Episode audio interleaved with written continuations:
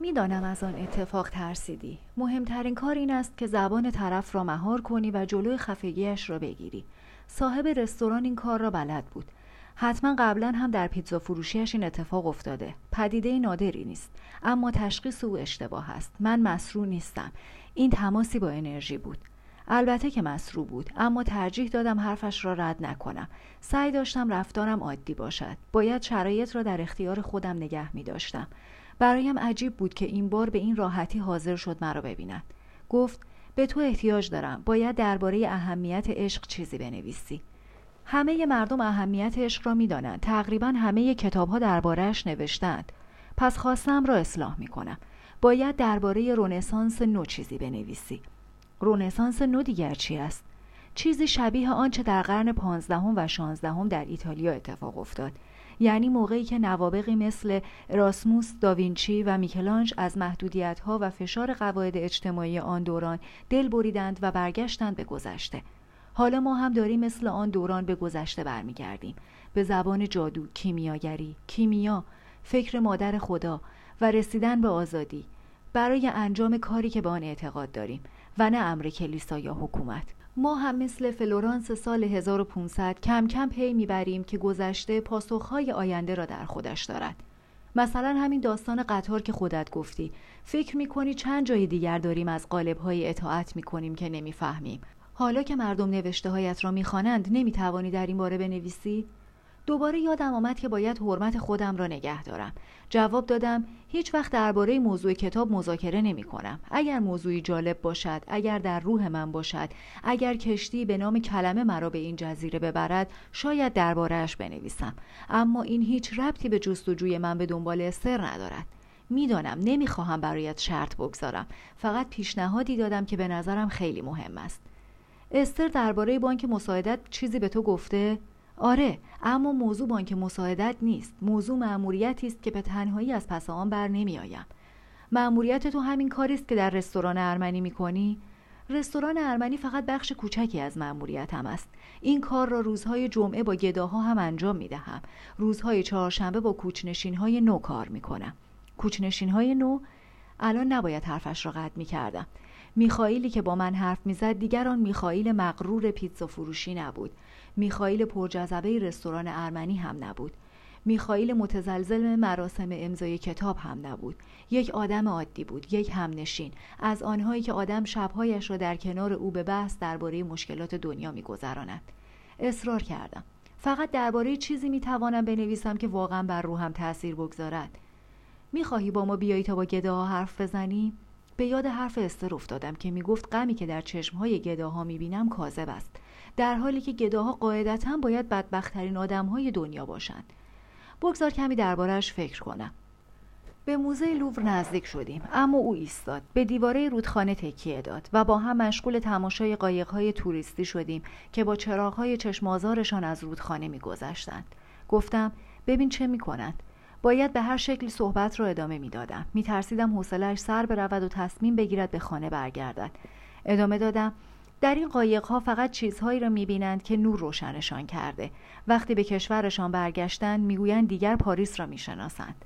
فردا می‌روند و تابلو مونالیزا را تماشا می‌کنند و بعد می‌گویند لوور را دیدند.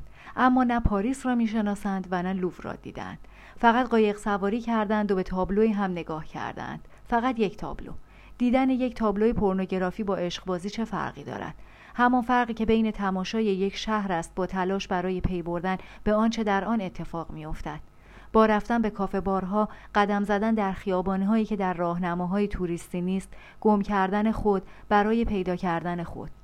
خیشتنداریت را تحسین می کنم از قایقهای رود سن حرف می‌زنی. اما منتظر لحظه مناسبی تا سوالی را بپرسی که تو را به طرف من کشیده. حالا دیگر راحت باش. درباره موضوعی که می‌خواهی حرف بزن. هیچ خشونتی در صدایش نبود. تصمیم گرفتم پیش بروم. استر کجاست؟ جسمش خیلی دور است. در آسیایی میانه. اما روحش خیلی نزدیک است. شب و روز با لبخندش کنار من است. یاد کلمات پرشورش با من است.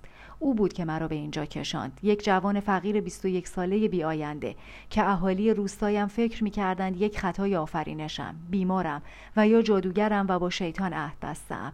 و مردم شهر فکر می‌کردند کشاورز ساده جوجای کاری هستم آن روز کمی از سرگذشتم برایت گفتم اما واقعیت این است که زبان انگلیسی هم خیلی خوب بود و به عنوان مترجمش شروع کردم به کار.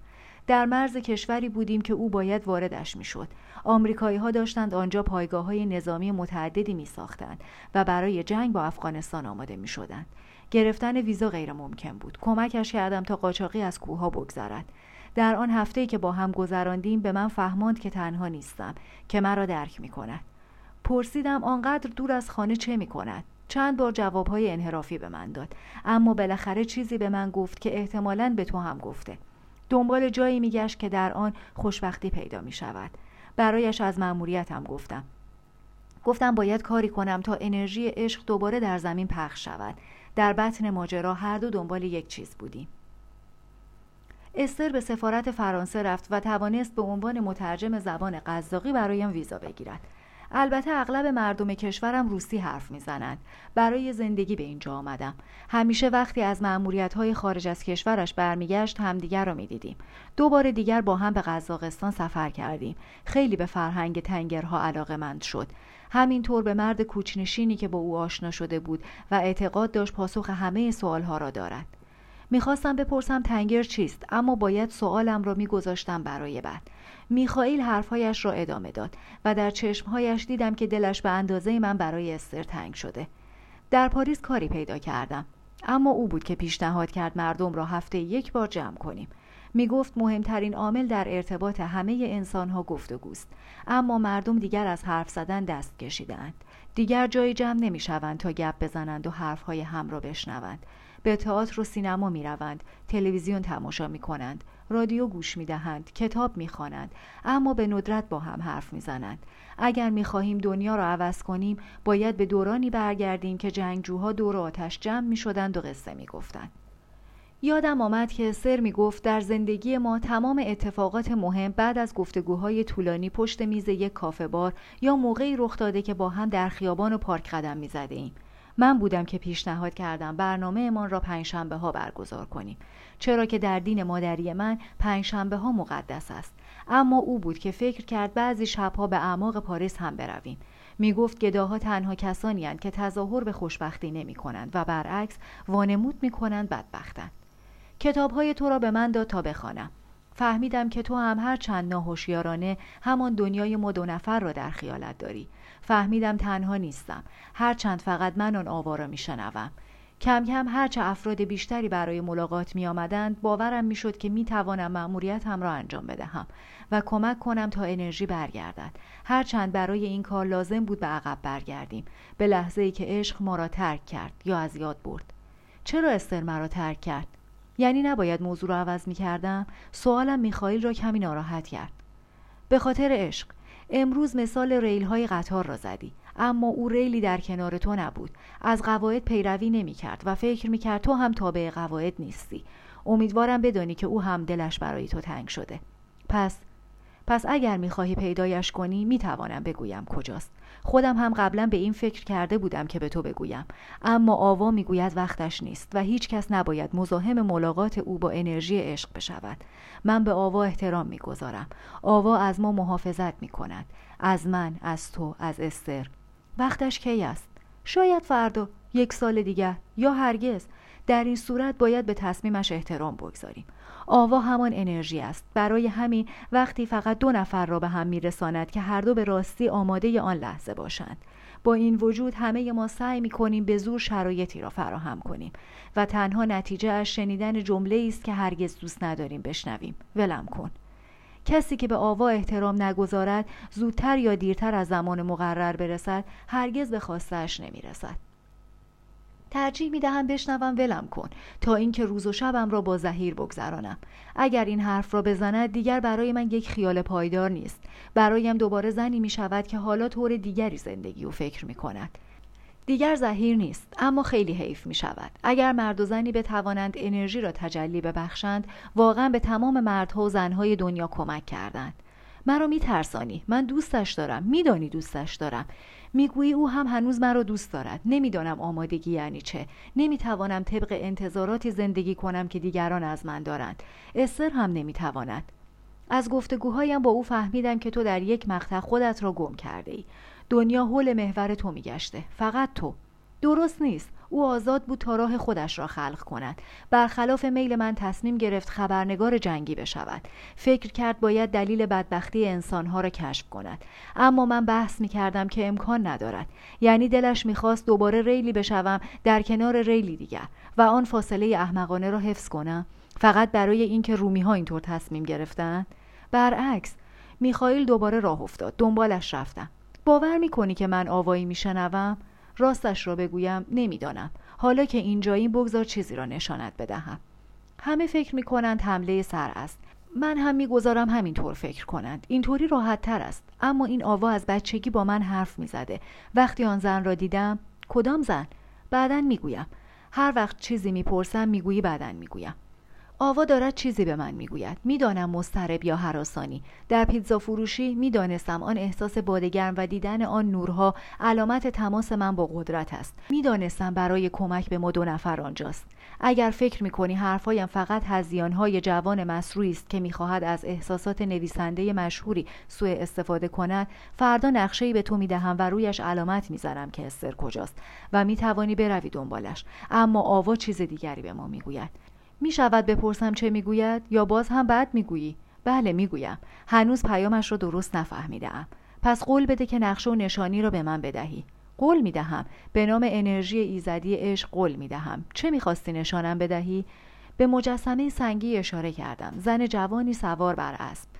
این. او آواهایی میشنید. وقتی مردم به گفته هایش احترام گذاشتند همه چیز بهتر شد. وقتی به گفته هایش شک کردند جهت باد پیروزی عوض شد. ژان دارک دوشیزه اورلئان قهرمان جنگ های صد ساله که در 17 سالگی فرمانده سپاه شد. چرا که آواهایی میشنید و آواها بهترین استراتژی برای شکست انگلیسی ها را به او می‌گفتند. دو سال بعد به اتهام جادوگری به مرگ در آتشی محکوم شد. در یکی از کتابهایم از بخشی از بازجویی او استفاده کردم. در تاریخ 24 فوریه 1431 بعد دکتر ژان اوپر از او پرسید آیا تازگی آوایی شنیده؟ جواب داد سه بار شنیده ام دیروز و امروز. صبح موقع نماز مغرب و موقعی که آوه ماریا را نواختند. پرسید آیا آن آوا الان هم در اتاق است؟ جواب داد که نمی‌داند اما با صدای او بیدار شده. در اتاق نیست اما در قلعه است. از صدا پرسیده بود چه باید بکند و صدا به او گفته بود از روی تخت برخیزد و دستهایش را به هم بچسباند. بعد ژاندارک به اسقفی که از او بازجویی می‌کرد گفت شما ادعا می کنید قاضی منید. پس بسیار مراقب اعمال خود باشید. چرا که خداوند مرا فرستاده و شما در خطرید. آوا پیامهایی بر من آشکار می کند که باید به پادشاه بگویم. اما نه به شما. این آواها که مدت هاست می شنوم از سوی خدا می آید از مخالفت با این آواها بیشتر می ترسم تا از مخالفت با شما. منظورت این نیست که که تو تجسم دوباره ژاندارکی. فکر نمی کنم او فقط 19 سال زندگی کرد و تو حالا 25 سالت است او بر سپاه فرانسه فرماندهی می کرد و خودت گفتی که نمی توانی حتی بر زندگی خودت فرماندهی کنی. برگشتیم و روی دیوار مشرف به رود سن نشستیم. اصرار کردم. من به نشانه ها اعتقاد دارم. به سرنوشت اعتقاد دارم. اعتقاد دارم که هر روز انسان در کارشان این امکان را دارند که بفهمند بهترین تصمیم چیست.